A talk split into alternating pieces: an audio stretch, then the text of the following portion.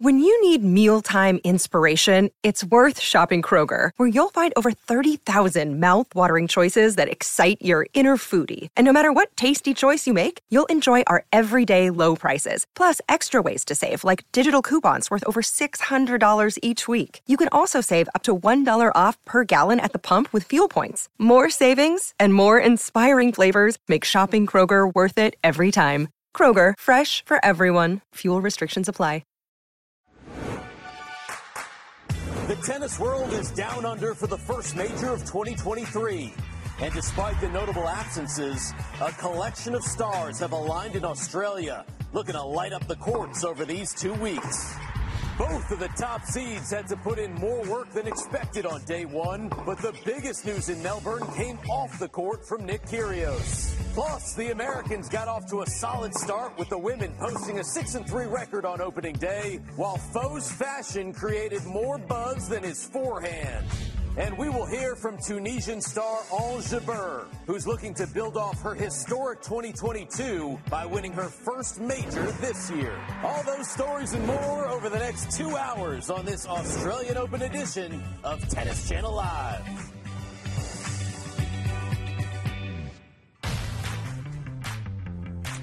The island of Australia is still a mystery to many Americans, but as you move inland, Melbourne Park holds the key to unlocking the answers of another tennis season. It's day two of TC Live, our two hour pregame show to get you ready for all the action every day down under. Taking a look at the featured matches, Aryna Sabalenka leads off on Rod Laver Arena. That's followed by Caroline Garcia. Five-time AO runner-up Andy Murray faces Italian Matteo Berrettini. Then in the night session, Ons Jabeur begins her quest for a first major title, while Novak Djokovic goes for a record 10th in Melbourne. There is Taylor Fritz. He is the top ranked American man coming on site, taking on Nicholas Basilashvili tonight, looking to make it past the round of 16 for the first time in Melbourne. And the Tunisian sensation has made the finals of the past two majors. Hoping to find some extra magic in Melbourne. We'll have more on Ons Jabeur throughout the show today.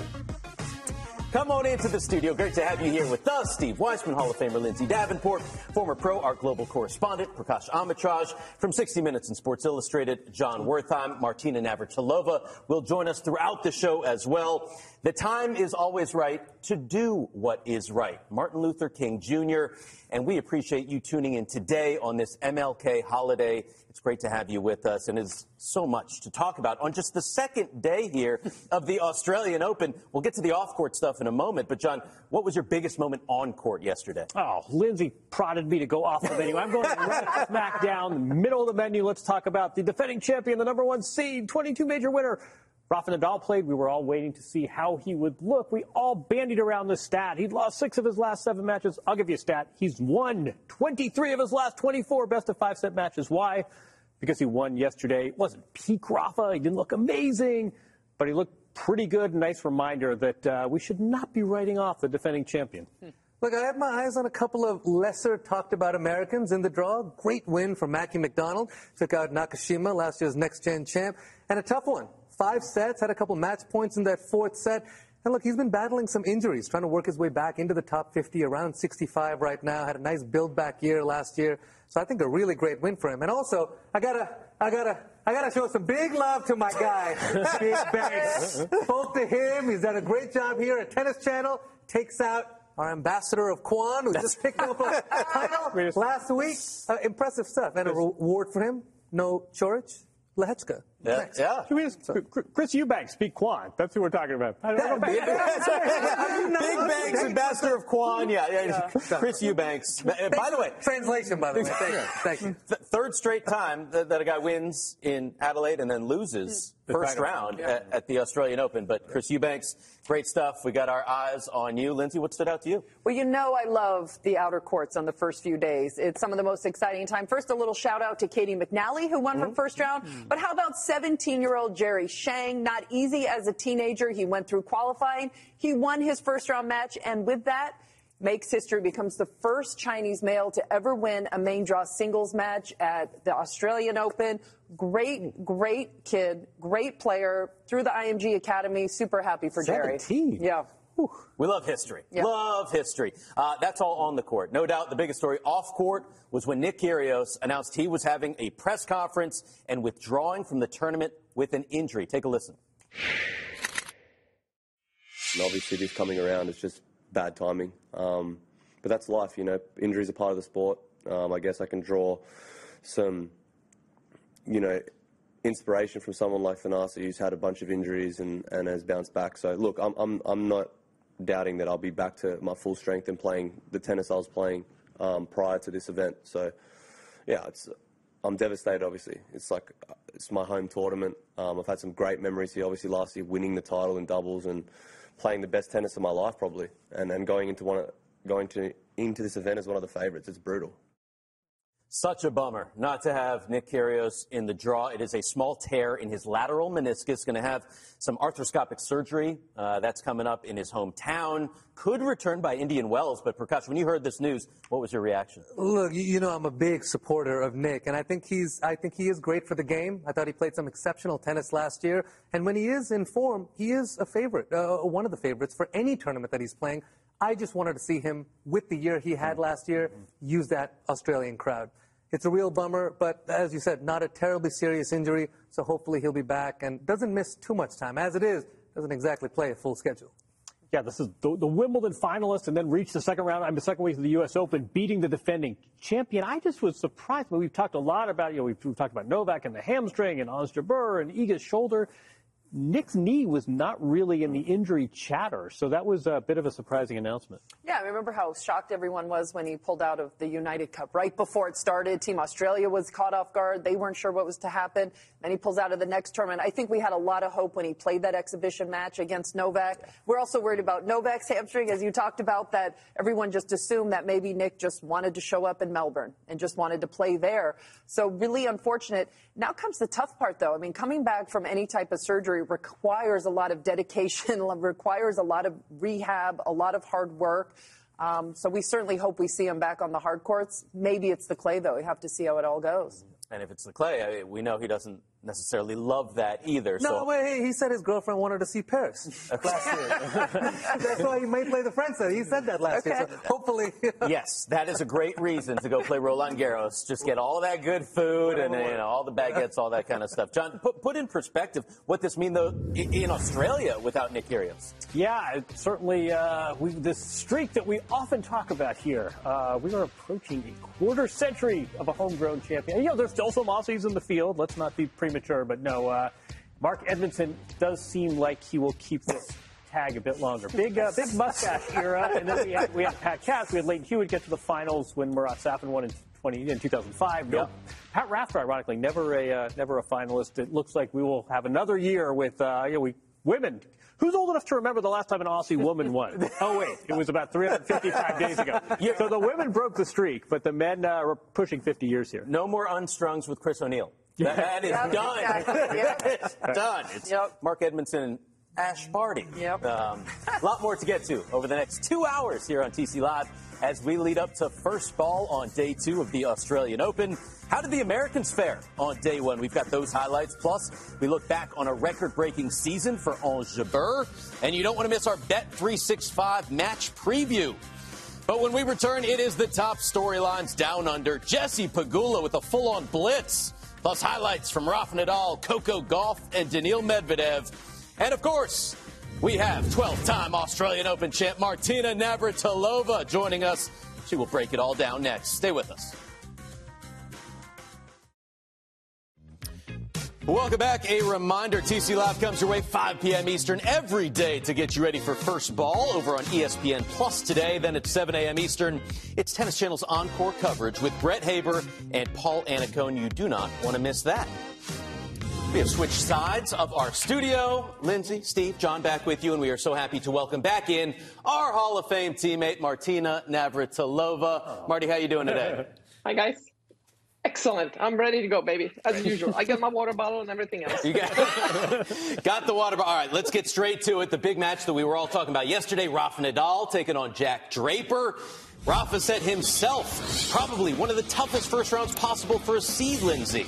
Yeah, and we weren't sure what to expect from Rafa either. Hasn't won a lot of matches the last four or five months, but Steve, he came out in that first set looking sharp. His movement was there, getting to balls around the court, but his serve in that first set, he won 80% of his total service points.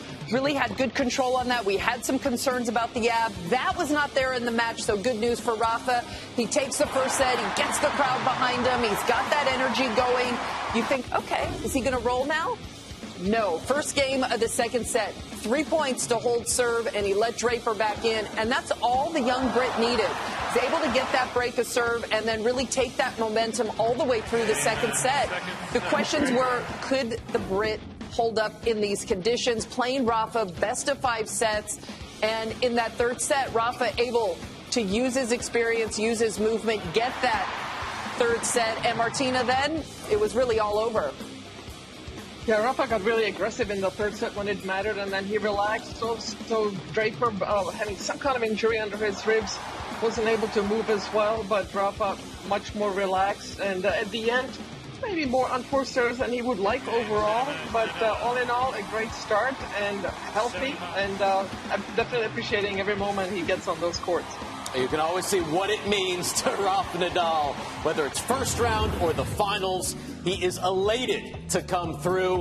All right, this is not like Nadal. He still lost six of his last eight matches. But, John, what was the stat you told us about best of five? 23 of the last 24. That's, that for positive? That's the good news. And by the way, gets his 1,068th career victory. That ties Ivan Lendl for third most for a man in the Open era.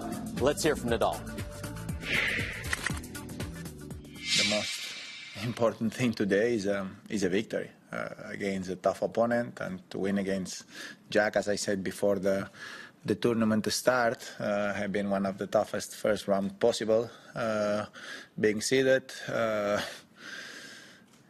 we knew that not going to be perfect. As I said, the whole, the whole day was not perfect, but to win against uh, Jack, I, I, I need to do things well, no? and I think I did. That, that sounds like the Rafa that we're accustomed to hearing from. Martina, he, he plays a guy ranked 38th. He gets challenged a little bit. Is that a good thing for him going forward? Absolutely. I mean, this is a tough matchup. Also, the lefty to lefty matchup where, you know, Rafa's forehand doesn't pay off quite as much as it does against the right handed players.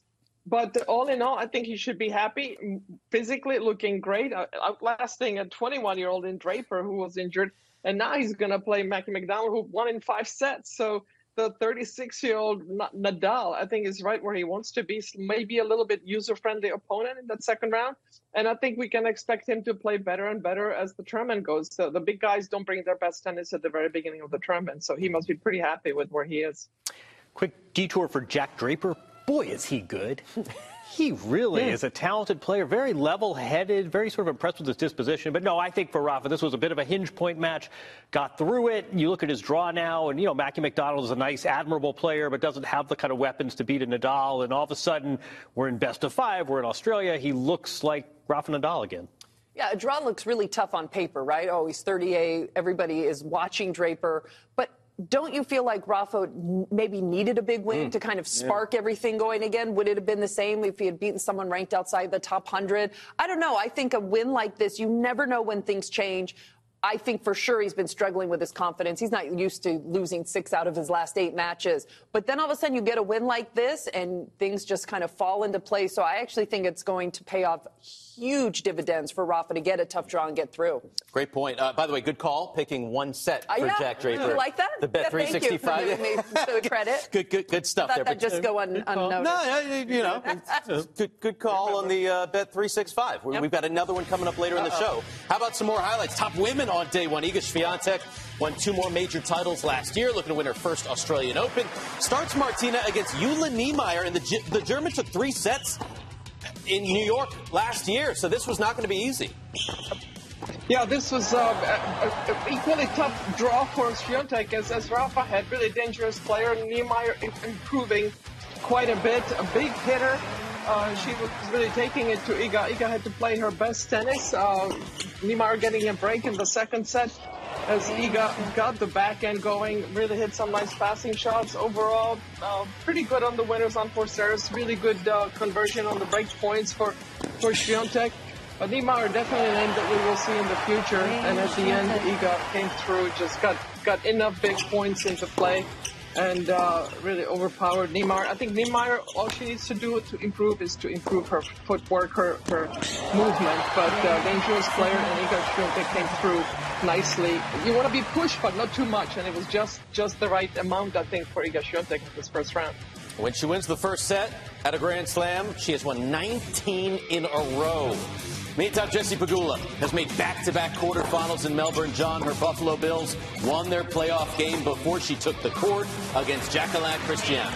She said she was watching, and uh, clearly it, it, fired her with some good vibes. She gets boy, third seed. She's a contender. She beat the number one player about 10 days ago, and boy, did she look good yesterday. Watch these scorecards. She won the first set six love. She broke serve five times. She got up to three love in the second set before finally she was broken, but she was hitting her spots. This was sort of just typical Jessie Pegula tennis. Uh, didn't necessarily hit through her opponent, but just did everything well. That was only her second. She had fewer aces than the opponent, but 6-0, 6-1, less than an hour. That is a statement. She wrote Go Bills, love for number three, Damar Hamlin on the camera after. She was also wearing a number three patch on her skirt. A lot of love there for Bills Mafia, Jessie Pegula. First to finish, less than an hour of work for her in Melbourne. Her doubles partner, Coco Gauff, first on Rod Laver Arena against Katerina Siniakova. Linz, Gauff with a really fast start here. Yeah, great start to the year, also winning in Auckland. And this was going to be a, one of those tough first round matches. Siniakova can be very dangerous opponent, but Coco didn't let it bother her at all. The forehand hitting a little bit heavier, trying to be more aggressive with that shot. We know how good the backhand is. She looks ready. There's something about her walk, there's something about her whole demeanor that says, why not here right now? How about 120 mile per hour serve to finish that first set? And, you know, in the second set, she had to fight. Got down a break, Siniakova started finding her game a little more, and Coco was just fine. These last two games were a battle. Both players had game points, but Gauff did not panic. And on her seventh match point, able to close a very tricky opponent out. 24 winners for Coco Gauff, won more than 70% of her service points. Talked about that after. I think I served really well. Um, did a good job holding serve um, when I needed to. Um, and breaking serve also, I think uh, break points converted, did a pretty good job. Um, and then uh, a lot of net points won. I don't know how many, but first round is probably always one of the toughest of the tournament. And I'm just glad to get out of it, um, especially last year. I uh, had a disappointing result, but I'm glad to overcome that and hopefully um, get some more wins under my belt here. Love the bucket hat, first and foremost, Coco. Uh, Martina, what stood out to you with uh, Coco Gauff on the court in this match? You know, she her shot selection is so much better. She dialed down the power. She doesn't go for the big shot too early in the rally, and also power down. The, I think the emotions just a little more subdued. Still fired up, but not exhausting herself with too much emotional energy. And so everything is really, I, I, agree with Linz. She's got a different walk. She just looks more confident.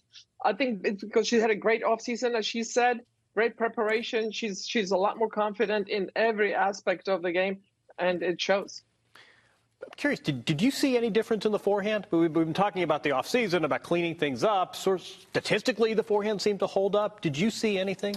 You know, Martina and I were actually discussing it a little bit. It looked like even more net clearance, just hitting it a little heavier. She has that extreme grip. She gets a lot of topspin. And sometimes when things get tight, she doesn't swing quite as hard on that.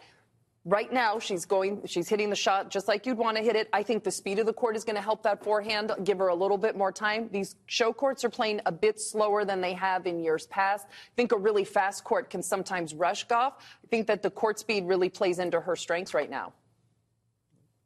And what I see with her forehand, I, I, thought she was a bit unclear where the strike zone was on her forehand. It was too big a strike zone, even uh, uh, as far as the, uh, the distance from the ball. She was too close or too far. And I think she's a lot more clean with that. And that's why she's cut out the unforced errors. and it's a much cleaner shot overall and gives her more options as well what to do with the ball. Lindsay, a quick thought on that next opponent, Emma Raducanu. I know, what do you think right? of that matchup? That is that second round match. I mean, this was the match a couple of years ago we thought was going to be a big match in tournament after tournament because of all of Raducanu's injuries. It hasn't really happened. I'm excited for it. I, I thought Raducanu looked really good in her first round win as well. I just think Gauff has just a little too much firepower right now. They never, never played before either. Yeah. That never happened. Can't, cannot wait for that. We'll be talking about that one for the next couple of days. All right, let's move to Stefano Tsitsipas, the three-time Aussie Open semifinalist. Led the ATP Tour for most matches won last year, Martina. His opponent, Quentin Halys, led the Challenger Tour in wins. Yeah, Halys dangerous opponent. Again, uh, maybe a slightly uncomfortable first round, but Stefanos looks so good in every aspect. 46 winners, only 17 unforced. 9 of 11 at the net. Maybe he could get there a little more often. For me, the only thing that's holding him back, he's got all the stats, but his backhand is too predictable. He hits a cross court too much, but he looks for that forehand. He hit it well. The Greek crowd was uh, spurring on, spurring him on, and uh, he lived it up as well, getting the crowd into the match even more. Yeah, yeah, you get him going. Uh, but I think if he just hits more backhands down the line, he'll be a danger player against anybody. And I think that's the only thing that's holding him back. He's got beautiful touches. You see there with the backhand volley, lob volley for the winner, and uh, finish hitting it off in style at the end. So well done, Stefanos. Uh, he's looking good. He's looking sharp. Said He I should think my do fighting spirit than he has done. showed that towards the end. Good stuff for Stefano Tsitsipas, straight set victory. John Daniil Medvedev, he was one set away from winning the title here last year. Back in Melbourne, facing former NCAA champ Marco Giron. Yeah, I'd like to report a typo. There's a seven next to Medvedev. Oh no, he's the seventh seed. Can that be right? As you say, Steve, this is almost an exorcism. Last time he was on this court, had a two sets to love lead in the final, let it slip away. You know what? He did a really nice job of re-engaging last night. This was vintage Medvedev. Look at the score here: six love, four one against a nice quality player. Medvedev was saying by the third set he was wondering, would Jim Courier be interviewing me after the match? Jim would be there, so he was correct. But when you're speculating about Jim Courier and you're still playing a match, it's a sign things are going well, and they were. 28 winners overall for a guy who's reached the final here two years running. That was a break, and then closed it out nicely. This flat strokes on this court, I think, is a nice combo and a very nice match for our seventh seed Medvedev. Yeah, I think this is a statement win right here for Daniil Medvedev. Folks, not talking about him enough. This is a guy who, on a hard court, is arguably the best player. You could say Novak Djokovic. They're, they're probably top two in terms of men on a hard court right now. Runner up last year, fourth round Roland Garros, which was good for him. He, he didn't like the clay before Roland Garros last year. Fourth round U.S. Open lost to Nick Kyrgios in a tough, tough battle. We'll see what Medvedev can do this year in Melbourne. Still to come. A Couple young guns hoping to make a big impression down under. Frances Tiafoe did that just by stepping on the court. Fashion forward or fashion big faux pas? We'll discuss next. Another day is here, and you're ready for it. What to wear? Check. Breakfast, lunch, and dinner? Check. Planning for what's next and how to save for it? That's where Bank of America can help. For your financial to-dos, Bank of America has experts ready to help get you closer to your goals. Get started at one of our local financial centers or 24-7 in our mobile banking app. Find a location near you at bankofamerica.com slash talk to us. What would you like the power to do? Mobile banking requires downloading the app and is only available for select devices. Message and data rates may apply. Bank of America and a member FDIC. Welcome back to TC Live, day two of the 2023 Australian Open. Straight to the highlights we go. Felix Auger-Aliassime, Vasek Pospisil. They teamed up to win three decisive Davis Cup doubles matches last season together, Martina. It is Canada on Canada crime, first round of singles play. Yeah, they could have played this in Toronto, but probably would have been indoors. Uh, anyway, uh, Vasek Pospisil got off to a flying start, breaking both break points that he got, winning the first set 6-1, but Felix got himself organized, got enough of good passing shots of forcing the errors, played the big points better in the third, uh, second set and third set tiebreak. At the end, um, I think uh, FA three out of 12 break points. I think that's that's where he can improve the most. But overall, really played well in the big points in the two tie breaks. That was massive, and finishes in style there with a fabulous backhand down the line. So these two good friends. Uh, bad luck for Vasek, but uh, Efe, I think uh, should be pretty happy with his performance. For sure. Lindsay Frances Tiafoe made the quarterfinals here back in 2019, facing Daniel Altmaier. Big photo career high, undefeated this year so far. Okay, the biggest story was let's look at his outfit in the very beginning. but then the tennis took over, and Frances, for two sets and three quarters, was spectacular. He was attacking shots. He was so good at net, but he was dictating play. He was controlling the tempo of the match. But then Stevie got up 5 4, serving for the match and went on a little bit of a walkabout. And what did that do? It let Daniel Altmaier back into this match. He started to believe, he started to play better tennis, and all of a sudden it became a battle. And Frances having to come back from love three in the fourth set breaker, but gets it done on his second match point. Crowds love him everywhere. They do. Tiafoe attracting attention for his game, and as Lindsay said, his gear. Mate, I'm loving the outfit. What's the inspiration? Did you have any say in the design? uh, I get, yeah, I, I, obviously went to Nike Distro and saw this, and uh, they said if we got something really cool for you for Australian Open, so I seen it and I was like, yeah, I definitely got to rock this. I could have rocked something more calm, but I was like, no, this is definitely me. I hope you guys like the outfit. Um,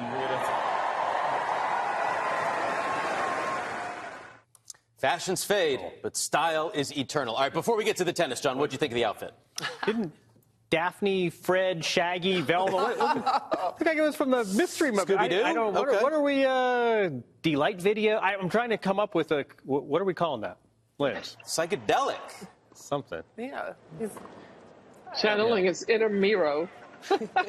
oh, nice.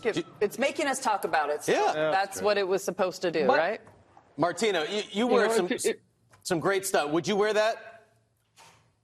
Ah, well, you know, the guns are pretty, uh, pretty impressive. So if you got it flaunted, I'm just not so sure about the print. So yeah, I think uh, it, overall I give thumbs up. Good guts, I'll say that Yeah. for sure. so good. Coco Gauff said there's a lot going on, but that's him, loud and proud. Yeah. Hey, do, do what you do, and it certainly garnered a lot of attention for Nike. Let's preview some matches that are coming up today. Uh, when the draw came out, John, all eyes were on this one. Andre Rublev and Dominic Thiem. Rublev has won four between these two, the last four that they've played. Uh, what'll make the difference today? Yeah, I mean, I think we all want to see Dominic Thiem get back to being Dominic Thiem. I mean, he's barely in the top 100, lost in qualies in Adelaide, the one match he's played this year, and yet he's the guy who's won a major, and Rublev isn't. So on the one hand, big opportunity for Dominic Thiem, get back on track, beat a top 10 player. On the other hand, that's a rough draw for a guy that's trying to get his career back. You know, if for some players, they have these injuries and they can kind of step right back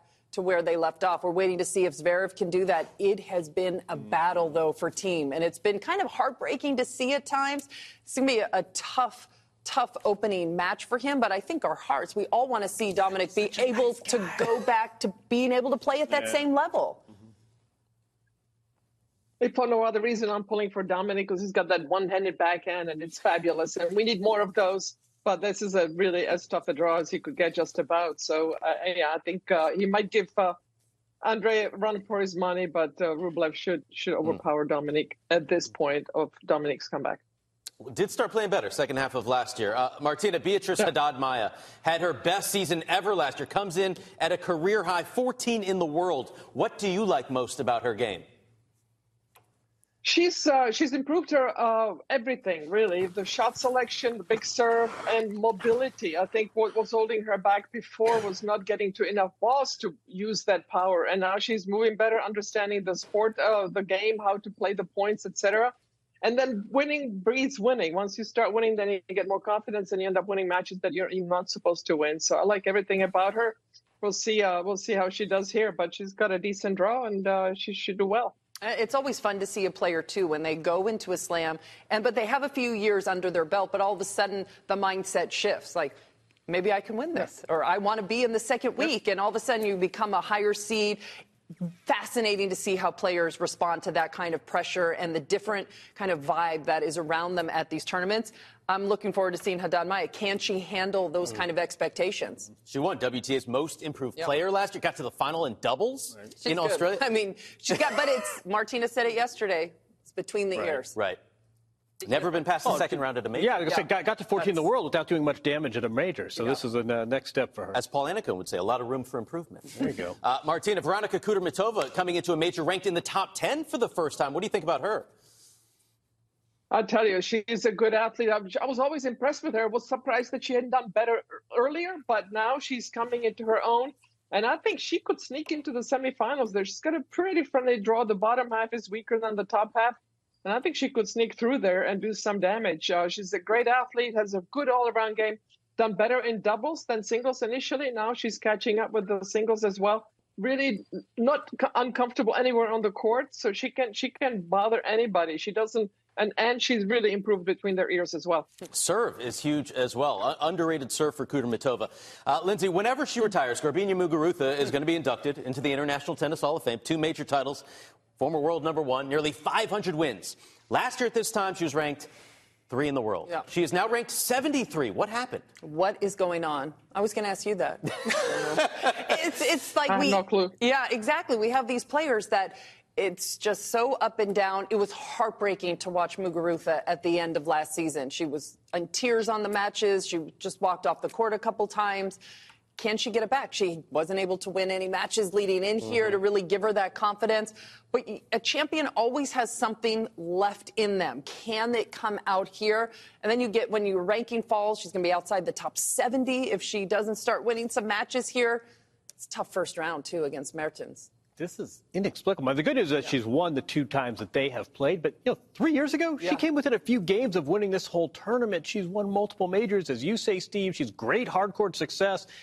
This is, she's not even 30 years old, so it's not as though, oh, this is a player who's slipping off as she sort of turns the corner into the autumn of her career. This is just a mystery. And the good news is she has that ability to turn it on quite quickly. But uh, yeah, last year was rough and uh, not great news drawing a seed right off the bat here. Well, I mean, two years ago, at the end of the year, won the WTA finals in Guadalajara, played great tennis. I picked her to win one of the majors the following year. I'm scratching my head, as probably is Conchita Martinez. I don't know what happened to her. She's health, she's been healthy. Usually, it's injuries that make you doubt yourself. But uh, I mean, she's always been a confidence player. But this is just uh, inexplicable. I have no idea what's going on. All right, maybe we'll learn more after this match against Elise Mertens coming up tonight. Uh, we've got a question for you, Martina. Did Diego Schwartzman steal your dog, Lulu? Look at that. No, that that's that dog has much bigger Oh, nose. yes, this one, is. this one is the real one. You see the comparison? Uh, prettier, Pretty close. prettier profile. I see the snarl. No, snarl. that's that, not Lulu. Got a lot of dogs to choose from. Yeah. Yeah. That, uh, Yeah, that- well, there's a couple more behind me. Frenchie. Yeah. yeah, that was Tofu Sausage, uh, Daria Saville's dog with, with Diego Schwartzman. Not the. Can the real Lulu please stand up? We can't wait until she's back in here. Exactly. Yes, it's not a TC Live Australian Open without Lulu Navratilova.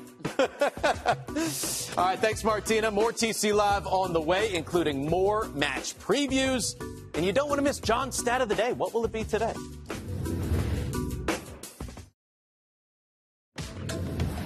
It is day two of the Australian Open. Beautiful Melbourne Park as we continue our two hour pregame show to get you ready. Welcome back to TC Live. I'm Steve Weissman. As most college tennis players are getting ready for the spring season, NC State freshman Diana Schneider is thriving in the summer down under. She qualified and won her first round match in Melbourne to set up a meeting with Maria Sakkari. Schneider may or may not make that first dual match at South Carolina on Saturday. She's currently a wolf pack of one. Well, a reminder that tennis.com is your online information source throughout the Australian Open and the entire 2023 season. Right now, Steve Tignor has your three to see on day two of the Aussie Open. And David Kane writes about Frances Tiafoe's new psychedelic Nike kit. Now, time for the daily forecast with Fox Weather. I'm Fox Weather's Jane Minar, and here is today's Australian Open forecast. We're looking at the weather in Melbourne, Australia. It's a hot day for our tennis pros with a chance for showers and thunderstorms in the afternoon. You can download the Fox Weather app or stream Fox Weather on your favorite connected TV device. Thanks so much. Still to come, our friend and colleague Mark Petchey joins us from Melbourne with the latest on Emma Raducanu. Plus, who will replace Andy Roddick as the answer to a big trivia question. And don't miss our Bet 365 match preview. We've also got to look back on the incredible season that made everyone aware Ons Jabeur is the minister of happiness.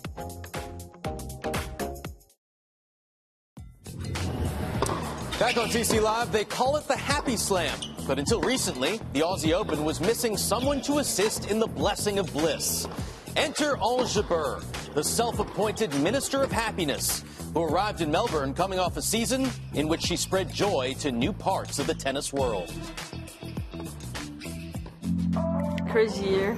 Ended up with a lot of titles, great memories. Uh, didn't start really great. The world number 409 beats the world number 10 Ons Jabeur. Ons Jabeur, on another day, it might have been her first clay court title. It's not to be. She'll have to wait for that. Charleston was kind of tough to lose another final, so yeah, I uh, couldn't help myself but cry there. I told myself not to cry, but it's, it's very tough because we've been working very hard and uh, this is, I don't know how many finals we lost now, but hopefully it's gonna come soon definitely that released me to do better in, in the next uh, events and uh, I got rewarded with Madrid title and that was really amazing and, and uh, great emotions there.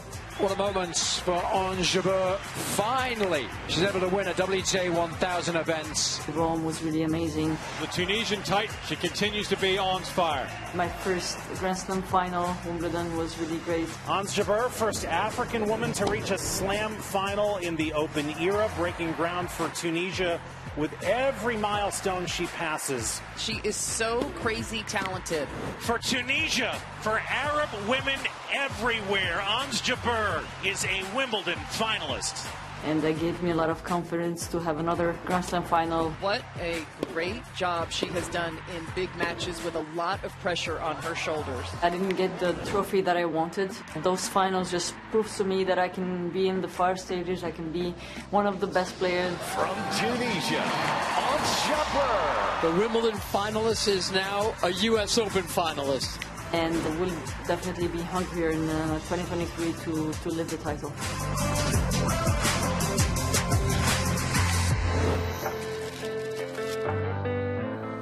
Well, she has already made history as the highest ranked African and Arab in WTA and ATP Tour history. Take a look at what she did last year, a couple of major finals, the last two of the season.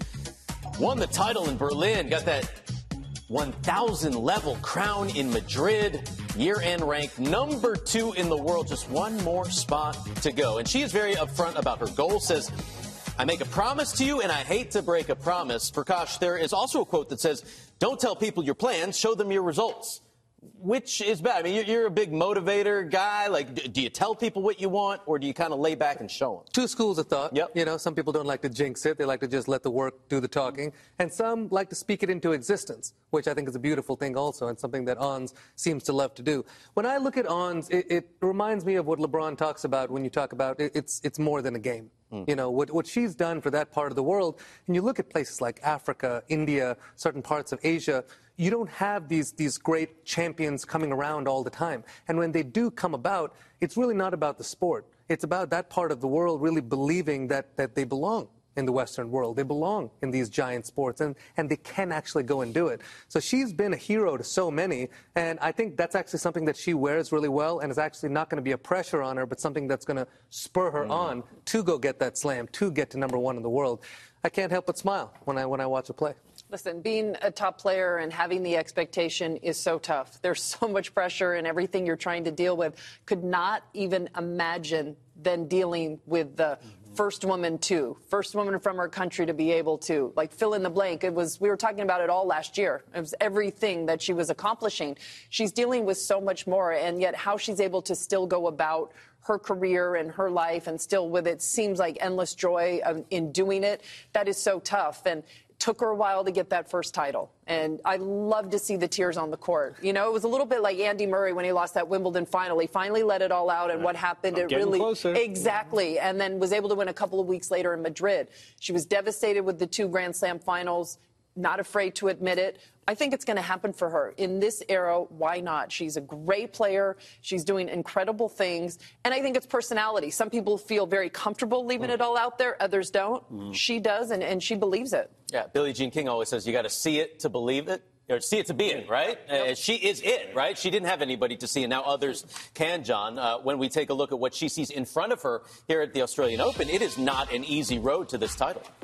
Yeah, we'll see if uh, the draw turns out this way. But you look at uh, as, as, we get later on, so you have to be five, four, and one if seeds hold. Um, a lot of work ahead of her. She'll worry about her first round opponent. I mean, I just, you know, we're, we're talking about how, how inspiring she is. We talk about all these these pressures.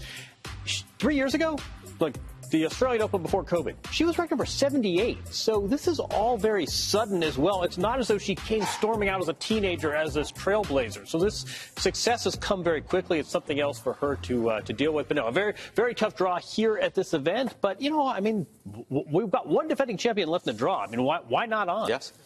I don't. I'm more worried about her fitness. Mm and her knee than I am her, her draw. Yeah. I feel like if she is healthy, I'm happy if, I was in the Jabeur camp to not be on the top part of the draw. I'll take my chance with the bottom part of the draw, but she's got to be ready to go 13, 14 days, seven matches, and be healthy. She says there is a new trophy on her phone's lock screen. Her husband has a different trophy on his. If she locks in for the next two weeks, she could hold that up on the big screen yeah. in Melbourne. Ons Jabeur, Minister of Happiness. We love her. We also love Mark Petchey. Our colleague is coming up next. He is our uh, sneakers on the ground. Going to get us caught up on all that's going down at Melbourne Park. Don't go anywhere.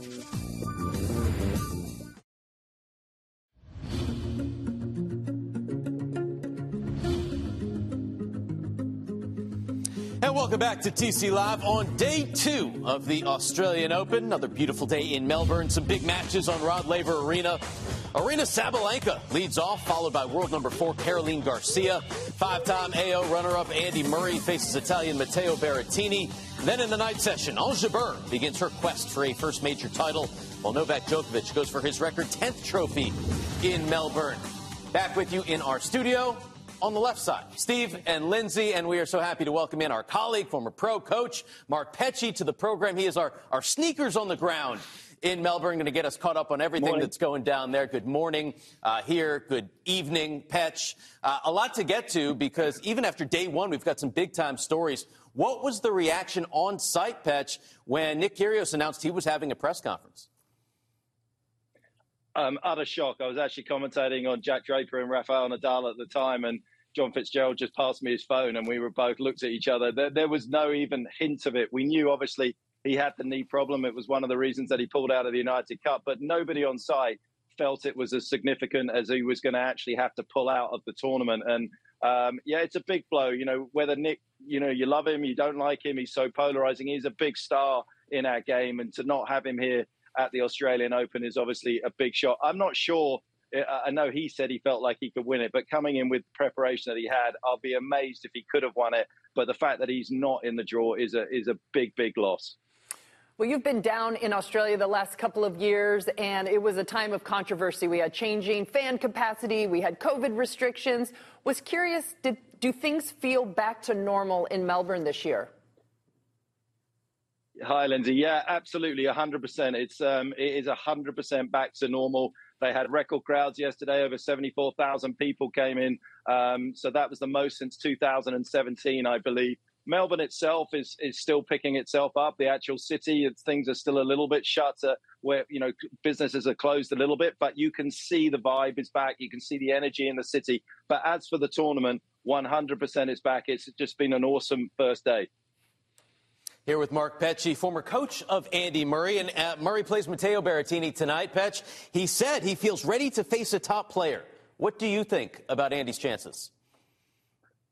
I mean, look, it's a it's a tough draw. I was actually in his corner for two of those matches, uh, the Tsitsipas match, and then when he lost to Matteo at Queens. And obviously, you know, it's a tough matchup for Andy at this stage of his career because Matteo has got obviously a huge serve, which makes it difficult for Andy to get into his service games, and he's got the biggest forehand on tour. Um, the balls down here are a big talking point. Um, I don't think they're particularly helpful for someone like Andy as well. Um, he's a medium-sized hitter off that forehand side. and these balls uh, they they get very old very quickly, and I think that that's going to be a big thing. He is going to have to do an awful lot of running out there today against Berrettini, and we're looking for the temperature to be hitting around sort of 38, 40 degrees here in Melbourne. So that's well over 100 Fahrenheit. It's going to be hot. Mm. Well, I got to ask you about the British woman hopeful Emma Raducanu. She had a nice, solid win in the first round, faces Coco Gauff in the next round. What did you think of Emma on court yesterday? Yeah, Lindsay, she look, she she did very well to get back from the ankle injury that she obviously sustained over in Auckland. She had about uh, uh, about 11 days to get ready, and that injury probably takes around sort of 16 days to get ready. So from that point of view, that was a that was a big ask. She didn't hit that many balls. Um, I thought she played very nicely. I thought she moved, given the fact that she's had the ankle problem, pretty well. It's a huge test for her against Coco's playing great. Uh, she's changed her forehand actually. I think uh, if you guys go back and you get some footage of her playing Sloane Stevens at the Australian last year, you'll see a significant difference in her forehand. It's a lot shorter on the swing, which will obviously buy her time. She won't be as uh, rushed. I'm going to be interested to see as as the sort of tournament goes on and, and when she certainly takes on Coco, whether that swing has enough power in it to beat the best players, and particularly an athlete of Coco's quality. Petra, oh, we've seen Novak Djokovic coming into the tournament he obviously won a big event, but there's some question marks with his hamstring. What's the latest on him? Yeah, he came out to practice. There was a lot of confusion last night. It looked as though he had actually cancelled, and he did cancel his practice at seven o'clock originally. Uh, but finally, he did come out with his team to, to hit balls. He did have his left leg completely taped from the hamstring, obviously from the knee up. So he has still got some concerns. Look, he's got a he's got a pretty good draw in many ways, and I would imagine that Novak's focus right now is more about making sure the hamstring is going to be okay for the tougher battles that are coming, uh, rather than worrying too much about practice. But he did ca- come off. He did speak to a couple of Serbian fans afterwards, and he said, "It's all good. I'll see you at the match tomorrow." So curious, Petch. Before we let you go, who are your picks to win in Melbourne this year? Look, I, I think if Novak's fit, looking at the balls and looking at how uh, the flatter hit helps players here rather than the players that play with an awful lot of spin. I, I mean, I, I, would be tough, uh, you know, be tough sell to say it'd be anyone that Novak on on the men's side that's going to go through.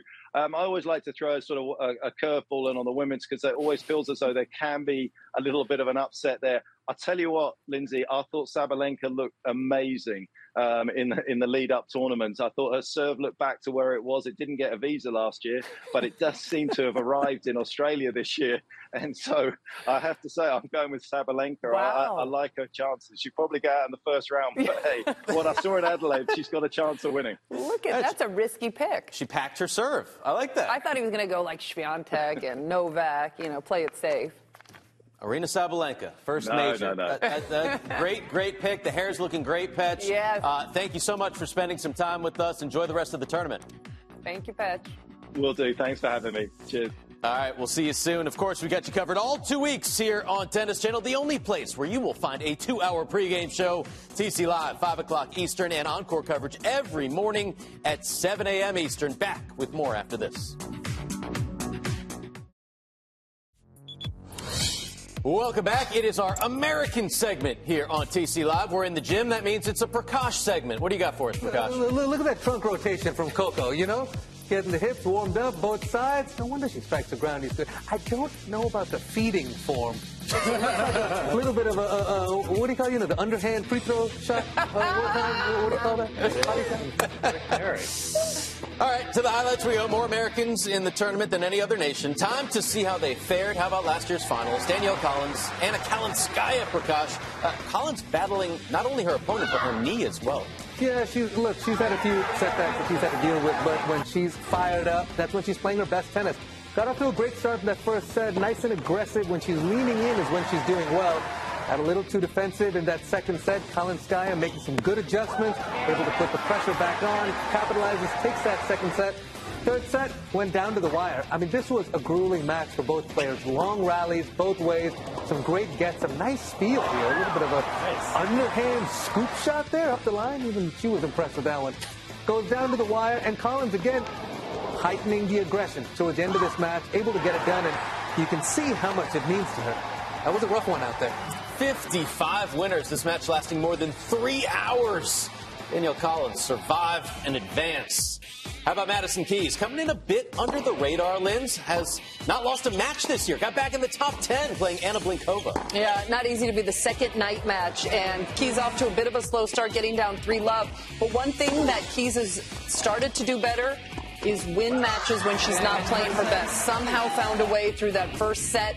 Then again, lost a bit of her rhythm in the second set. Blinkova, a lot of credit to her. She was hitting the ball hard. She was hitting it flat. She got more time in that second set and able to cruise through. But these two, five straight breaks to open up the third set. These courts are not playing as fast as last year. Players struggling a little bit more to hold. But once Keys was able to get up 3-2, then she started to relax. Played her best tennis the last 10, 15 minutes of this match and finishes with a winner. Good stuff for Madison Keys coming through in three sets. And how about the only two former women's champs in the draw facing each other in the first round, John? Sofia Kenin and Victoria Azarenka. Who writes these scripts? 564 days since Kenin has won a match at a major. I mean, this fall she was, she was playing a $115,000 event in France. Good start to the year for Kenin. Won four matches, and in this battle against former Australian Open champions, this was particularly feisty early. We had Azarenka each 33 now. Can that be right, Lindsay? Played a nice first set, seven aces overall. Give Kenin credit. Again, uh, her career has taken quite a turn since she won this event three years ago, but she was in the main draw fighting hard against a former champion. I just don't know if the weaponry's there. She only won 27% of her second serve points. She is a great fighter, but there's only so much fighting you can do when you're not hitting your spots. Azarenka, nice win, and uh, yet another win down under for her. Only one former champion left. Nice outfit. Uh, nobody's talking about Vika. It's like she wore the exact same thing as Frances, and people are like, yeah, looks great. Uh, just you know, normal normal stuff. Uh, Lindsay, Not the exact same thing. No, I mean No. hers were biker shorts and I'm a, not, and a the top. cut on Frances's shirt was a little different. So it's about his arms. though. no, it's Go. just different. Mm-hmm. And just for the record, it was Frances's girlfriend, Ayan, who said they did have a fashion show uh-huh. before Okay. coming Yeah, on. right. Okay. And she was the one who decided this was the outfit to go with. You know what? If you get the win in it, it's got to be a good outfit, right? Yeah, I mean we got two wins. There you go. Because Vika won. I mean, I, I love that. That the biggest story coming out of day one. Kyrgios, sure. The outfits. I mean, that, that's that's what we love to see. Azarenka, two-time champ here. Yep. She's won more matches at this event than anyone left in the draw. Hmm. Can she win a third? I, I don't know. I mean, we talked about this a little while ago with Muguruza. She is another one that is a bit of a head scratcher because we thought she got it all back a couple of years ago and she made that amazing run, one set away from winning another major at the U.S. Open, and just hasn't been able to play up to that same level since. She's always tough. She's very comfortable here. You know, in her the third round slated to meet Keys, never lost a key. So so that might help her get through the draw. It's just it's hard to really back her and say for sure this is it. She's going to turn it around here just because there's just been so many ups and downs the last couple of years. She's a threat. We'll see. On these courts, definitely a threat. Uh, meantime, our TC teammate that we talked about earlier, Prakash Chris Eubanks, got the USTA wild card into the main draw, John, facing Kwon Soon Woo, who just won the title in Adelaide a couple days ago. I think that was a factor, too. Uh, played a lot of tennis. A lucky loser won in Adelaide, and then barely 48 hours later, here he is, round one of a major. Chris Eubanks, though, bringing it 42 aces against Kwon. This was a grind him out match, back and forth momentum. Give Kwan a lot of credit. He hits a big ball for not a big guy, but Chris Eubanks gotta like the fitness. Played more than three hours yesterday and got it done late in the fifth. Again, just serving bombs. 129 on the gun, 42 aces overall. Gets a, a key break in the fifth and was able to cruise. Um, this was a nice win for Chris Eubanks. Follow him on social media. He's had a rough time in Australia just getting there. That's a nice win for him. Now inside the top 100. Live rankings. He is at 100 in the live rankings. This huge second main draw win at a major for Big Banks. All right, All American, All California battle between Brandon Nakashima and Mackie McDonald Prakash. This is old school NorCal, SoCal, like E40 versus Easy E, Too Short versus Tupac. Well, uh, listen, let, us not get into that. We'll be here for a while. This one, though, Mackie McDonald getting off to a great start. Nakashima's been playing some fantastic tennis. Let's not forget, won the Next Gen Finals last year. Mackie McDonald fighting his way back from injury, but put up a lot of wins on the board last year. He's up to 65 now in the world. Took the first two sets. Nakashima a little too good there in that third set. But in the fourth set, McDonald had a couple of chances to be able to put this away. Match points, wasn't able to close it out. Somehow is able to get his mind together, go back to the well, grind it out here in this fifth set. Marvelous point here, break point up, works his way into the net, shows some nice mastery at the net, keeps the racket head out in front, strong wrist, knocks off the backhand volley, and with a lot of pressure on him to serve it out, manages to do it. Again, finding his way into the net, staying aggressive, and even though on an outside court, some brilliant energy there for these two to compete against on. You could almost say it was hyphy. NorCal gets the win. How about Seb Korda starting the year strong? Made the final in Adelaide. Had championship points, Lindsay, against Novak Djokovic. Got Cristian Garin, tough first round. Yeah, what are our expectations for Korda? Our, Yeah. So, and he played like it. He great first set in this match. He's come out in the 2023 season with a little more power, a few more weapons. Good first set. Went away a little bit in the second set. Green able to win it easily. But the one thing that Korda did great, he got it back together early in the third. He went back to controlling the baseline and able to move Garin around the court. Korda, we've seen him coming for the last two seasons cannot be easy to see someone like Alcaraz come up and center around your same age. He's put in the work, and I think this could be a huge tournament for him. Now coached by Radek Stepanek, who was coached by Korda's dad, Peter. Uh, uh, says he'd like to finish the year top 20, top 15. We shall see if that happens. Nice win, though, in four sets for Korda. Could he be the next American man, though, to win a major or perhaps one of these guys? When we come back, who will break the 20 year drought? Our experts have the answer.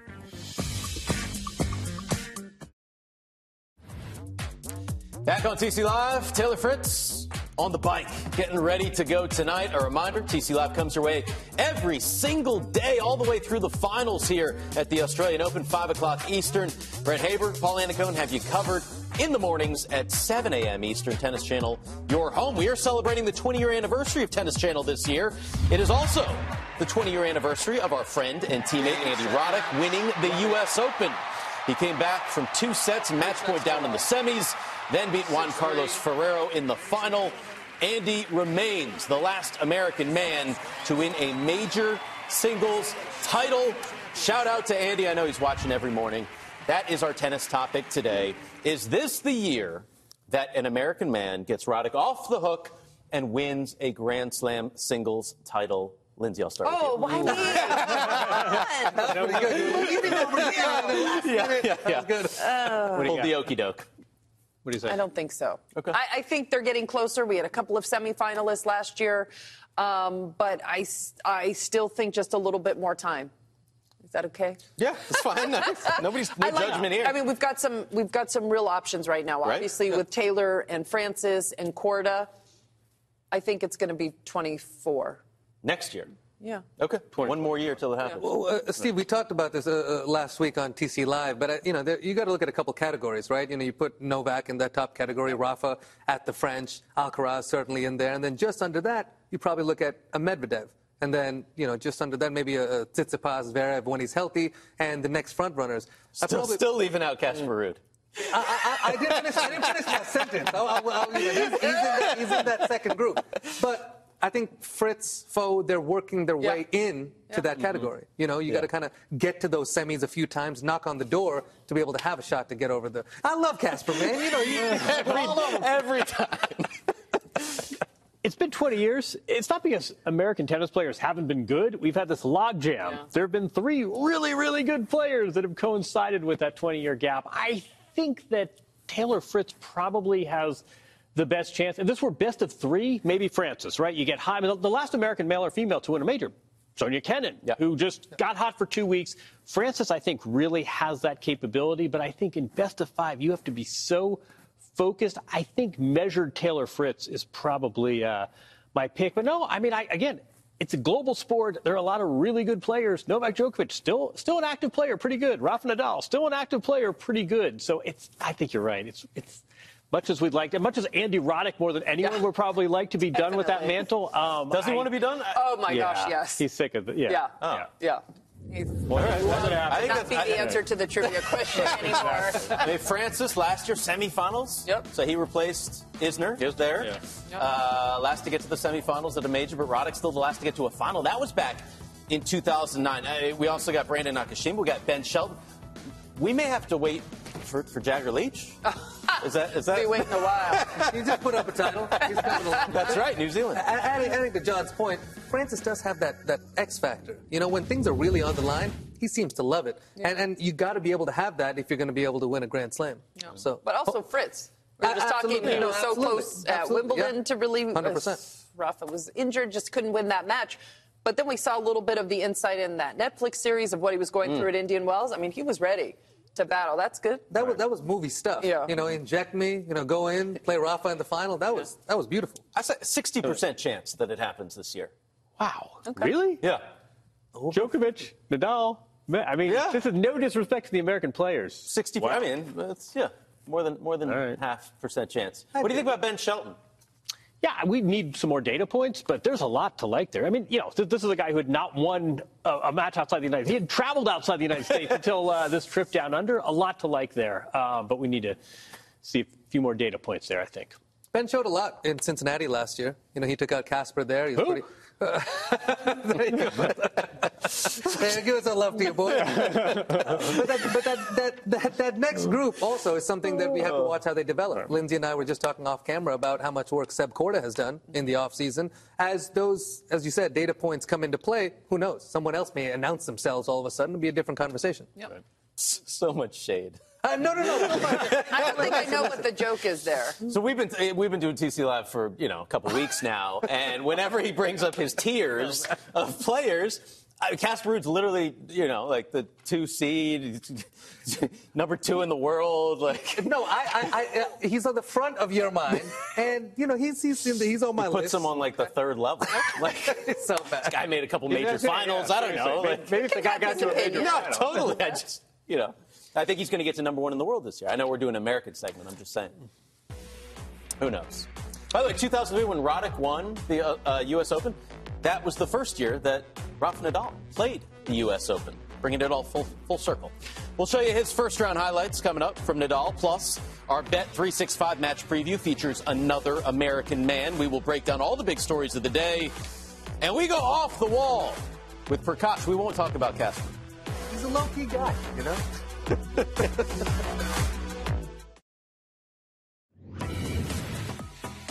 Welcome back to TC Live. A reminder play the match point predictor game from Tennis Channel.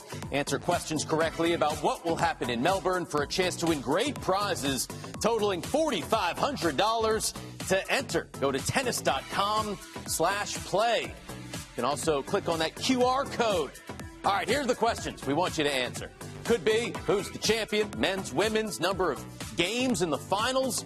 Yesterday, Prakash told us about which American women would advance the furthest. We are back on Off the Wall with my man, Prakash Amritraj. You said Jessie Pegula just went out there, lost one game. Off to a good start. You feeling confident? Off to a good start. Feeling Yeah, confident. Jessie's got that eye of the tiger. Oh, yeah. Kind of like Sabalenka. She's got the tiger on her forearm. But she said it's it's calmer these days. That's right. It's a calmer type. Not, not quite as, you know, fierce out there. We got another question for you today. We're Bring going it. number one. Who will be the men's champion, Prakash? Look, I know, I know I sound like a little bit of a broken record, but I think it's going to be our guy, Novak Djokovic. He's not happy with his nine pieces of hardware. He needs 10 to round out the dinner table, and I think he's going to get it. Look, let's break down his draw a little bit. The mm-hmm. seeds in this section, Dimitrov, Carreno Busta, de Minaur, don't think they have the firepower to really threaten him. Novak looked great in that previous event. Could be Holger Rune hanging in that quarter if he's able to get past Rublev and a few other players, but best of five sets, the grueling two weeks, and the heat in Melbourne. No one knows it better than Novak. He, he wants a 10th Norman. 10th Norman Cup. Why not? Why? I mean, why not? Listen, Probably got a few houses, maybe put a few Normans in each house, something like that. the man hasn't lost at the Australian Open in five years. I, I'm with you. Tough to bet against. That's a good pick. I like the three piece as well. But you know, I Looking just sharp. Grand Slam. Set it up. Why? You know, Come on. Got to bring that fashion, just like Ti- Tiafoe. All right, straight ahead, we've got uh, a closer, closer look at everything heading into day two. The top stories. Martina, Lindsay, John. It's all straight ahead.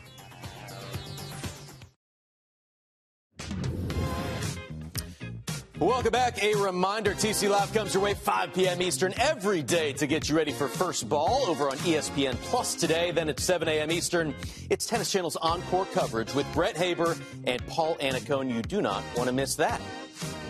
We have switched sides of our studio. Lindsay, Steve, John back with you, and we are so happy to welcome back in our Hall of Fame teammate, Martina Navratilova. Marty, how you doing today?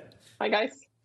Excellent. I'm ready to go, baby, as usual. I got my water bottle and everything else. You got, it. got the water bottle. All right, let's get straight to it. The big match that we were all talking about yesterday, Rafa Nadal taking on Jack Draper. Rafa said himself, probably one of the toughest first rounds possible for a seed, Lindsay. Yeah, and we weren't sure what to expect from Rafa either. Hasn't won a lot of matches the last four or five months, but Steve, he came out in that first set looking sharp. His movement was there getting to balls around the court. But his serve in that first set, he won 80% of his total service points. Really had good control on that. We had some concerns about the ab. That was not there in the match, so good news for Rafa. He takes the first set, he gets the crowd behind him, he's got that energy going. You think, okay, is he going to roll now? No. First game of the second set. Three points to hold serve, and he let Draper back in. And that's all the young Brit needed. He's able to get that break of serve and then really take that momentum all the way through the second set. The questions were could the Brit hold up in these conditions? Playing Rafa, best of five sets. And in that third set, Rafa able to use his experience, use his movement, get that third set. And Martina, then it was really all over. Yeah, Rafa got really aggressive in the third set when it mattered, and then he relaxed. So, so Draper, uh, having some kind of injury under his ribs, wasn't able to move as well. But Rafa much more relaxed, and uh, at the end, maybe more unforced errors than he would like overall. But uh, all in all, a great start and healthy, and uh, I'm definitely appreciating every moment he gets on those courts. You can always see what it means to Rafa Nadal, whether it's first round or the finals. He is elated to come through. All right, this is not like Nadal. He still lost six of his last eight matches. But, John, what was the stat you told us about best of five? 23 of the last 24. That's, that for Pop? That's the good news. And by the way, gets his 1,068th career victory. That ties Ivan Lendl for third most for a man in the Open era. Let's hear from Nadal. The most important thing today is um, is a victory uh, against a tough opponent and to win against Jack, as I said before the the tournament to start, uh, have been one of the toughest first round possible. Uh, being seeded, uh, we knew that not going to be perfect. As I say, the whole, day was not perfect, but to win against uh, Jack, I, I, I need to do things well, no? and I think I did. That, that, sounds like the Rafa that we're accustomed to hearing from. Martina, he, he, plays a guy ranked 38th. He gets challenged a little bit. Is that a good thing for him going forward? Absolutely. I mean, this is a tough matchup. Also, the lefty to lefty matchup where, you know, Rafa's forehand doesn't pay off quite as much as it does against the right handed players. But all in all, I think he should be happy. Physically looking great, uh, outlasting a 21 year old in Draper who was injured. And now he's going to play Mackie McDonald, who won in five sets. So the 36 year old Nadal, I think, is right where he wants to be. Maybe a little bit user friendly opponent in that second round. And I think we can expect him to play better and better as the tournament goes. So the big guys don't bring their best tennis at the very beginning of the tournament. So he must be pretty happy with where he is. Quick detour for Jack Draper. Boy, is he good. He really yeah. is a talented player, very level headed, very sort of impressed with his disposition. But no, I think for Rafa, this was a bit of a hinge point match. Got through it. You look at his draw now, and, you know, Mackie McDonald is a nice, admirable player, but doesn't have the kind of weapons to beat a Nadal. And all of a sudden, we're in best of five. We're in Australia. He looks like Rafa Nadal again. Yeah, a draw looks really tough on paper, right? Oh, he's 38. Everybody is watching Draper. But don't you feel like Rafa maybe needed a big win mm. to kind of spark yeah. everything going again? Would it have been the same if he had beaten someone ranked outside the top 100? I don't know. I think a win like this, you never know when things change. I think for sure he's been struggling with his confidence. He's not used to losing six out of his last eight matches. But then all of a sudden you get a win like this and things just kind of fall into place. So I actually think it's going to pay off huge dividends for Rafa to get a tough draw and get through. Great point. Uh, by the way, good call picking one set for uh, yeah. Jack Draper. You like that? The bet yeah, 365. Thank you for credit. good, good, good stuff there. That just go un- unnoticed. No, you know, good, good call on the uh, bet 365. Yep. We've got another one coming up later Uh-oh. in the show. How about some more highlights? Top women Open on day one. Iga Swiatek won two more major titles last year, looking to win her first Australian Open. Starts Martina against Jule Niemeier, and the, the German took three sets in New York last year, so this was not going to be easy. Yeah, this was uh, an equally tough draw for Swiatek as, as Rafa had really dangerous player. Niemeier improving quite a bit, a big hitter. Uh, she was really taking it to Iga. Iga had to play her best tennis. Uh, Niemeier getting a break in the second set as Iga got the backhand going, really hit some nice passing shots. Overall, uh, pretty good on the winners on four serves. Really good uh, conversion on the break points for, for Swiatek. But Niemeier definitely a name that we will see in the future. And at the end, Iga came through, just got, got enough big points into play and uh, really overpowered Niemeier. I think Niemeier, all she needs to do to improve is to improve her footwork, her, her movement. But uh, dangerous player, and Iga Swiatek came through nicely. You want to be pushed, but not too much, and it was just just the right amount, I think, for Iga Swiatek this first round. When she wins the first set at a Grand Slam, she has won 19 in a row. Meantime, Jessie Pegula has made back-to-back quarterfinals in Melbourne. John, her Buffalo Bills won their playoff game before she took the court against Jaqueline Cristian.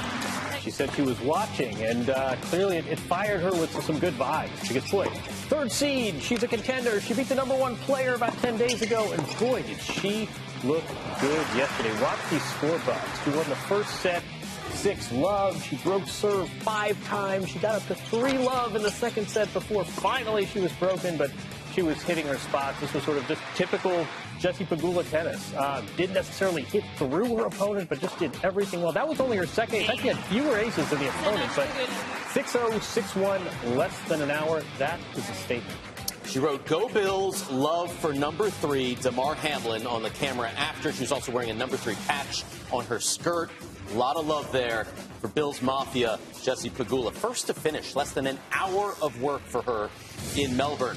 Her doubles partner, Coco Gauff, first on Rod Laver Arena against Katerina Siniakova. Linz, Gauff with a really fast start here. Yeah, great start to the year, also winning in Auckland. And this was going to be a, one of those tough first round matches. Siniakova can be very dangerous opponent, but Coco didn't let it bother her at all. The forehand hitting a little bit heavier, trying to be more aggressive with that shot. We know how good the backhand is.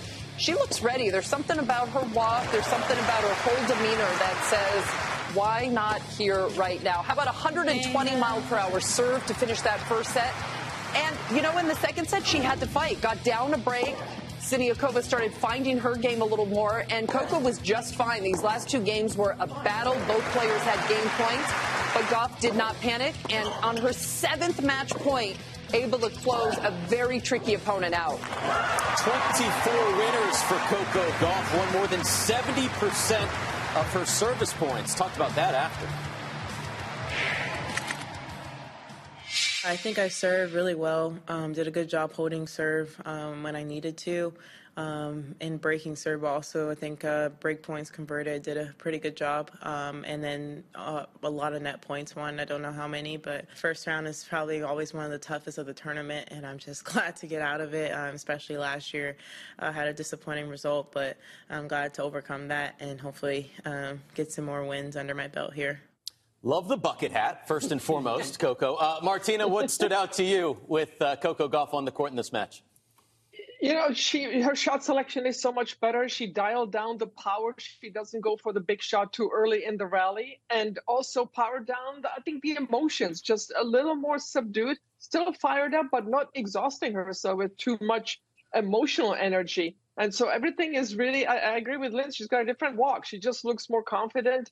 I think it's because she had a great offseason, as she said, great preparation. She's she's a lot more confident in every aspect of the game, and it shows. I'm curious, did, did you see any difference in the forehand? We've been talking about the offseason, about cleaning things up. Sort of statistically, the forehand seemed to hold up. Did you see anything? You know, Martina and I were actually discussing it a little bit. It looked like even more net clearance, just hitting it a little heavier. She has that extreme grip. She gets a lot of topspin. And sometimes when things get tight, she doesn't swing quite as hard on that. Right now, she's going, she's hitting the shot just like you'd want to hit it. I think the speed of the court is going to help that forehand, give her a little bit more time. These show courts are playing a bit slower than they have in years past. I think a really fast court can sometimes rush Gauff. I think that the court speed really plays into her strengths right now. And what I see with her forehand, I, I, thought she was a bit unclear where the strike zone was on her forehand. It was too big a strike zone, even uh, uh, as far as the, uh, the, distance from the ball. She was too close or too far. And I think she's a lot more clean with that. And that's why she's cut out the unforced errors. And it's a much cleaner shot overall and gives her more options as well what to do with the ball. Lindsay, a quick thought on that next opponent, Emma Raducanu. I know, what do you think right? of that matchup? That is that second round match. I mean, this was the match a couple of years ago we thought was going to be a big match in tournament after tournament because of all of Raducanu's injuries. It hasn't really happened. I'm excited for it. I, I thought Raducanu looked really good in her first round win as well. I just think Gauff has just a little too much firepower right now. They never, never played before either. Yeah. That never happened. Can't, cannot wait for that. We'll be talking about that one for the next couple of days. All right, let's move to Stefano Tsitsipas, the three-time Aussie Open semifinalist. Led the ATP Tour for most matches won last year, Martina. His opponent, Quentin Halys, led the Challenger Tour in wins. Yeah, Halys dangerous opponent. Again, maybe a slightly uncomfortable first round, but Stefanos looks so good in every aspect. 46 winners, only 17 unforced. 9 of 11 at the net. Maybe he could get there a little more often. For me, the only thing that's holding him back, he's got all the stats, but his backhand is too predictable. He hits it cross court too much, but he looks for that forehand. He hit it well. The Greek crowd was uh, spurring on, spurring him on, and uh, he lived it up as well, getting the crowd into the match even more. Yeah, yeah, you get him going.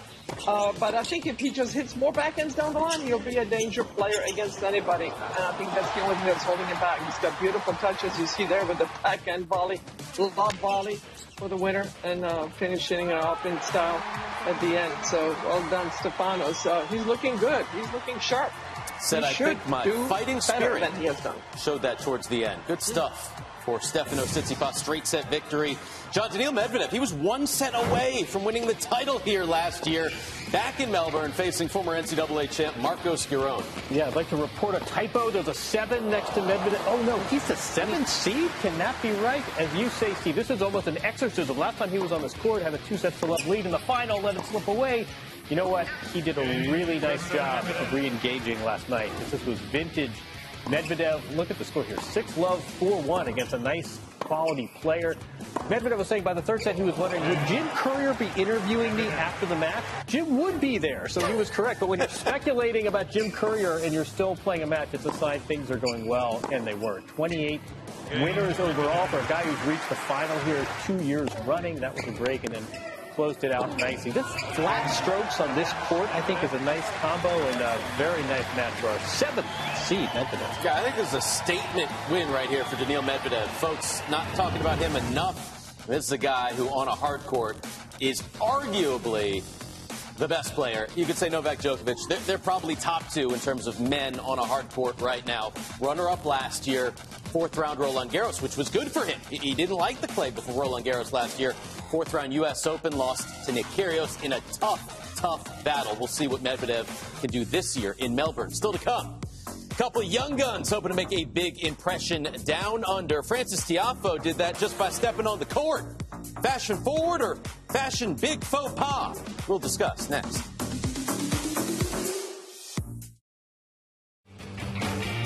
Welcome back to TC Live, day two of the 2023 Australian Open. Straight to the highlights we go. Felix Auger-Aliassime, Vasek Pospisil. They teamed up to win three decisive Davis Cup doubles matches last season together, Martina. It is Canada on Canada crime, first round of singles play. Yeah, they could have played this in Toronto, but probably would have been indoors. Uh, anyway, uh, Vasek Pospisil got off to a flying start, breaking both break points that he got, winning the first set 6-1, but Felix got himself organized, got enough of good passing shots or forcing the errors, played the big points better in the third, uh, second set and third set tiebreak. At the end, um, I think uh, uh, FA three out of 12 break points. I think that's that's where he can improve the most. But overall, really played well in the big points and the two tiebreaks. That was massive, and finishes in style there with them fabulous backhand down the line. So these two good friends. Uh, bad luck for Vasek, but uh, hey, I think uh, should be pretty happy with his performance. For sure.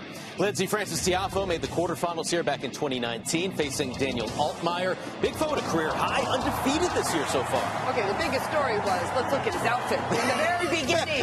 but then the tennis took over, and Frances, for two sets and three quarters, was spectacular. He was attacking shots. He was so good at net. But he was dictating play. He was controlling the tempo of the match. But then Stevie got up 5 4, serving for the match and went on a little bit of a walkabout. And what did that do? It let Daniel Altmaier back into this match. He started to believe, he started to play better tennis, and all of a sudden it became a battle. And Frances having to come back from love three in the fourth set breaker, but gets it done on his second match point. Crowds love him everywhere. They do. Tiafoe attracting attention for his game, and as Lindsay said, his gear. Mate, I'm loving the outfit. What's the inspiration? Did you have any say in the design? Uh, I, yeah, I, I obviously went to Nike Distro and saw this, and uh, they said we got something really cool for you for Australian Open. So I seen it, and I was like, yeah, I definitely got to rock this. I could have rocked something more calm, but I was like, no, this is definitely me. I hope you guys like the outfit. Um, we're gonna... Fashions fade, but style is eternal. All right, before we get to the tennis, John, what do you think of the outfit? Didn't Daphne, Fred, Shaggy, Velma. What, what, think it was from the mystery movie. I, I don't. What, Okay. are, what are we? Uh, delight video. I, I'm trying to come up with a. What, what are we calling that? Liz. Psychedelic. Something. Yeah. He's, Channeling his inner Miro. Oh, nice. it's making us talk about it. So Yeah. That's what it was supposed to do, But- right? Martino, you, you wear know, some if it- some great stuff. Would you wear that? Ah, well, you know, the guns are pretty, uh, pretty impressive. So if you got it flaunted, I'm just not so sure about the print. So yeah, I think uh, it, overall, I give thumbs up. Good guts, I'll say that Yeah. for sure. That's so good. Coco Gauff said there's a lot going on, but that's him, loud and proud. Yeah. Hey, do, do what you do, and it certainly garnered a lot of attention for Nike. Let's preview some matches that are coming up today. Uh, when the draw came out, John, all eyes were on this one. Andre Rublev and Dominic Thiem. Rublev has won four between these two, the last four that they've played. Uh, what'll make the difference today? Yeah, I mean, I think we all want to see Dominic Thiem get back to being Dominic Thiem. I mean, he's barely in the top 100, lost in qualies in Adelaide, the one match he's played this year, and yet he's the guy who's won a major, and Rublev isn't. So, on the one hand, big opportunity for Dominic Thiem, get back on track, beat a top 10 player. On the other hand, that's a rough draw for a guy that's trying to get his career back. You know, if for some players, they have these injuries and they can kind of step right back to where they left off. We're waiting to see if Zverev can do that. It has been a battle, though, for Thiem, and it's been kind of heartbreaking to see at times. It's going to be a, a tough. Tough opening match for him, but I think our hearts, we all want to see Dominic be able to go back to being able to play at that Yeah. same level. Mm-hmm. If for no other reason, I'm pulling for Dominic because he's got that one-handed backhand and it's fabulous. And we need more of those. But this is a really as tough a draw as he could get just about. So uh, yeah, I think uh, he might give uh, Andre run for his money, but uh, Rublev should should overpower Dominic at this point of Dominic's comeback. Did start playing better second half of last year. Uh, Martina Beatriz Haddad Maia had her best season ever last year. Comes in at a career high 14 in the world. What do you like most about her game? She's uh, she's improved her uh, everything really. The shot selection, the big serve, and mobility. I think what was holding her back before was not getting to enough balls to use that power. And now she's moving better, understanding the sport, uh, the game, how to play the points, etc. And then winning breeds winning. Once you start winning, then you get more confidence, and you end up winning matches that you're not supposed to win. So I like everything about her. We'll see. Uh, we'll see how she does here, but she's got a decent draw, and uh, she should do well. Uh, It's always fun to see a player too when they go into a slam and but they have a few years under their belt, but all of a sudden the mindset shifts. Like maybe I can win this, or I want to be in the second week, and all of a sudden you become a higher seed. Fascinating to see how players respond to that kind of pressure and the different kind of vibe that is around them at these tournaments. I'm looking forward to seeing Haddad Maia. Can she handle those mm. kind of expectations? She won WTA's most improved Yep. player last year. Got to the final in doubles She's in good. Australia. I mean, she got, but it's Martina said it yesterday. It's between the right. ears. Right. Never been past the Oh, second round at a major. Yeah, I was gonna say, got, got to 14 in the world without doing much damage at a major. So this is the uh, next step for her. As Paul Annacone would say, a lot of room for improvement. There you go. Uh, Martina, Veronika Kudermetova coming into a major ranked in the top 10 for the first time. What do you think about her? I tell you, she's a good athlete. I was- I was always impressed with her. I was surprised that she hadn't done better earlier, but now she's coming into her own. And I think she could sneak into the semifinals there. She's got a pretty friendly draw. The bottom half is weaker than the top half. And I think she could sneak through there and do some damage. Uh, she's a great athlete, has a good all around game, done better in doubles than singles initially. Now she's catching up with the singles as well. Really not uncomfortable anywhere on the court, so she can she can bother anybody. She doesn't, and and she's really improved between their ears as well. Serve is huge as well. Underrated serve for Kudermetova. Uh, Lindsay, whenever she retires, Garbiñe Muguruza is going to be inducted into the International Tennis Hall of Fame. Two major titles, former world number one, nearly 500 wins. Last year at this time, she was ranked three in the world. Yeah. She is now ranked 73. What happened? What is going on? I was going to ask you that. it's it's like I have we no clue. Yeah, exactly. We have these players that it's just so up and down. It was heartbreaking to watch Muguruza at the end of last season. She was in tears on the matches. She just walked off the court a couple times. Can she get it back? She wasn't able to win any matches leading in here to mm-hmm. really give her that confidence. But a champion always has something left in them. Can it come out here? And then you get when your ranking falls, she's going to be outside the top 70 if she doesn't start winning some matches here. It's a tough first round too against Mertens. This is inexplicable. The good news is that she's won the two times that they have played. But you know, three years ago, Yeah. she came within a few games of winning this whole tournament. She's won multiple majors, as you say, Steve. She's great hardcourt success. This is, she's not even 30 years old, so it's not as though, oh, this is a player who's slipping off as she sort of turns the corner into the autumn of her career. This is just a mystery. And the good news is she has that ability to turn it on quite quickly. But uh, yeah, last year was rough and uh, not great news drawing a seed right off the bat here. Well, I mean, two years ago, at the end of the year, won the WTA finals in Guadalajara, played great tennis. I picked her to win one of the majors the following year. I'm scratching my head, as probably is Conchita Martinez. I don't know what happened to her. She's health, she's been healthy. Usually, it's injuries that make you doubt yourself. But uh, I mean, she's always been a confidence player. But this is just uh, inexplicable. I have no idea what's going on. All right, maybe we'll learn more after this match against Elise Mertens coming up tonight. Uh, we've got a question for you, Martina. Did Diego Schwartzman steal your dog, Lulu? Look at that. No, that that's that dog has much bigger Oh, nose. yeah, this one, is. this one is the real one. You see the comparison? Pretty close. prettier profile. I see the snarl. No, that's The- not the- Lulu. Got a lot of dogs to choose from. Yeah. Yeah. That, uh, Yeah, that, well, there's a couple more behind. Yeah, there's Yeah. yeah, that was Tofu Sausage, Okay. uh, Daria Saville's dog with, with Diego Schwartzman. Not the. Can the real Lulu please stand up? We can't wait until she's back in here. Exactly. Yes, it's not a TC Live Australian Open without Lulu Navratilova. All right, thanks, Martina. More TC Live on the way, including more match previews. And you don't want to miss John's stat of the day. What will it be today?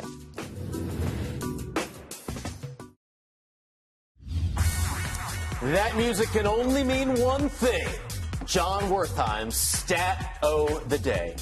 It was a year ago that Aryna Sabalenka was serving underhand because her serve had deserted her so severely. Look at this. Two matches played, 39 double faults. If my math is right, that's almost 20 a match. Compare that to this year. Uh, four matches played, 22 double faults. So that's like five something. So Lindsay Davenport, I need you to uh, cut down your double faults like 75%. Good things happen, I think. Um, what, what do we make of this? Is this not an underrated story? I mean, good for her for straightening this out. It's made her a contender. Yeah, we heard Mark Petchey earlier in our interview with him say that she is his favorite to win the tournament because of the serve. The service yips seem to be gone.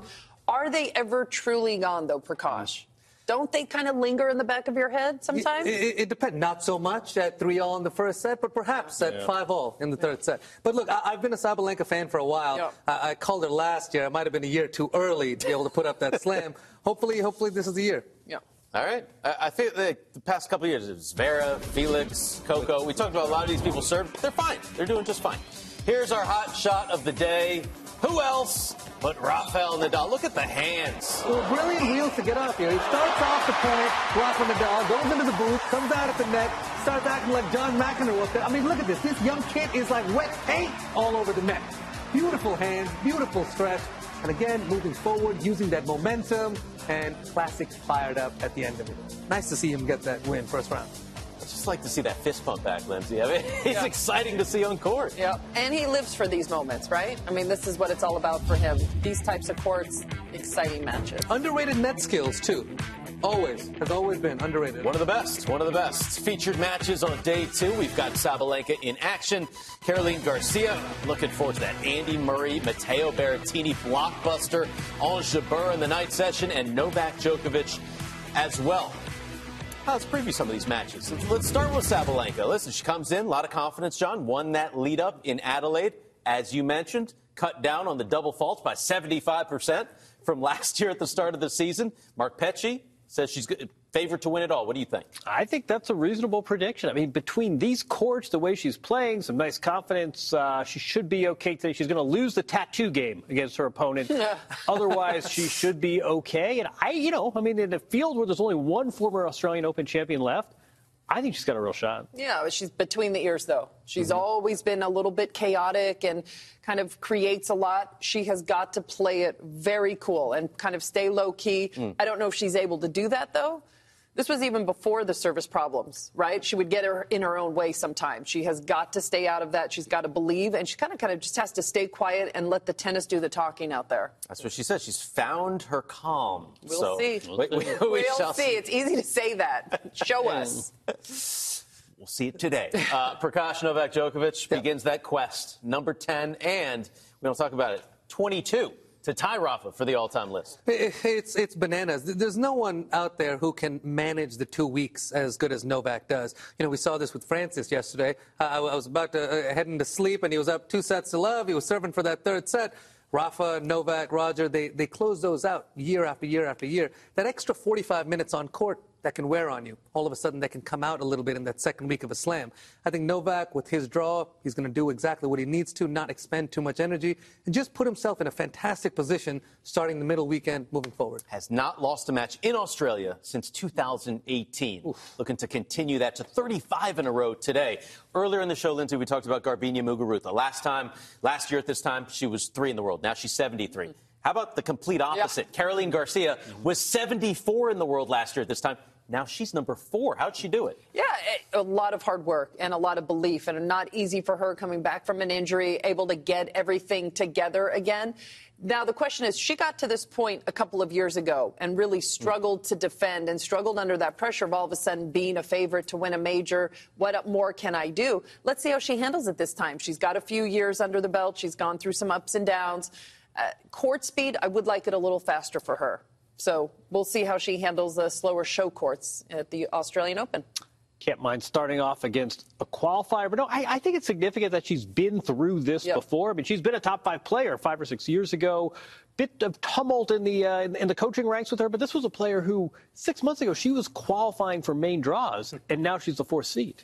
And she is the WTA Finals champion, coming in with a whole lot of confidence. Caroline Garcia, those are just some of the many matches that we will be talking about tomorrow here on TC Live. Come back and join us at 5 p.m. Eastern tomorrow on TC Live. Prakash, Lindsay, Jon, Martina, we will all be back with you. As you can see behind us, what's going on? Are those, are those, the ball kids doing their thing? The warm up. There's a, there's a, a record number of ball kids, 394 of them at the Australian Open this year. Encore coverage, 7 a.m. Eastern, with Brett Haber and Paul Annacone as Tennis Channel has you covered in the year's first major. Thanks for watching TC Live.